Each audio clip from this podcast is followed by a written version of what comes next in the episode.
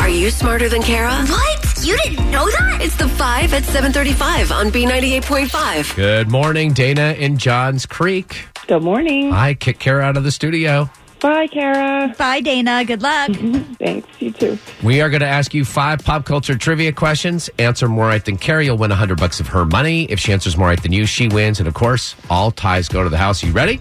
Yes. Question number one Felicity Huffman was sentenced to 14 days in jail for her role in the college bribery scandal. How many people are on a jury? 12. Number two, Eddie Money passed away, 70 years old on Friday. He has two tickets to where? Paradise. Number three, Zoe Deschanel has been spotted with HGTV star Jonathan Scott. On their show Property Brothers, who's the real estate agent? Is it Jonathan or Drew? Oh my gosh, Drew. Number four, J-Lo's new movie Hustlers had a strong showing this weekend. Her first number one movie happened in 2001 alongside Matthew McConaughey. What's that movie? The wedding planner. Finally, number five, Comedy Central's roast of Alec Baldwin aired on Saturday night. Alec's daughter got in on the roast as well. She's named after what European city? I, uh, uh, Ireland is the country. Oh, I meant I meant country. Sorry, I meant country. I get double points for that. La la.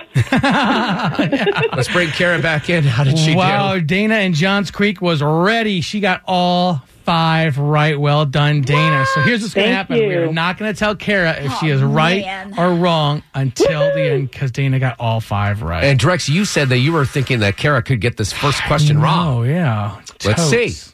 Question one Felicity Huffman was sentenced to 14 whopping days in jail for her role in the college bribery scandal. How many people are on a jury? There are 12 people on a jury? Question number two Eddie Money passed away at 70 on Friday. He has two tickets to where? Two tickets to paradise.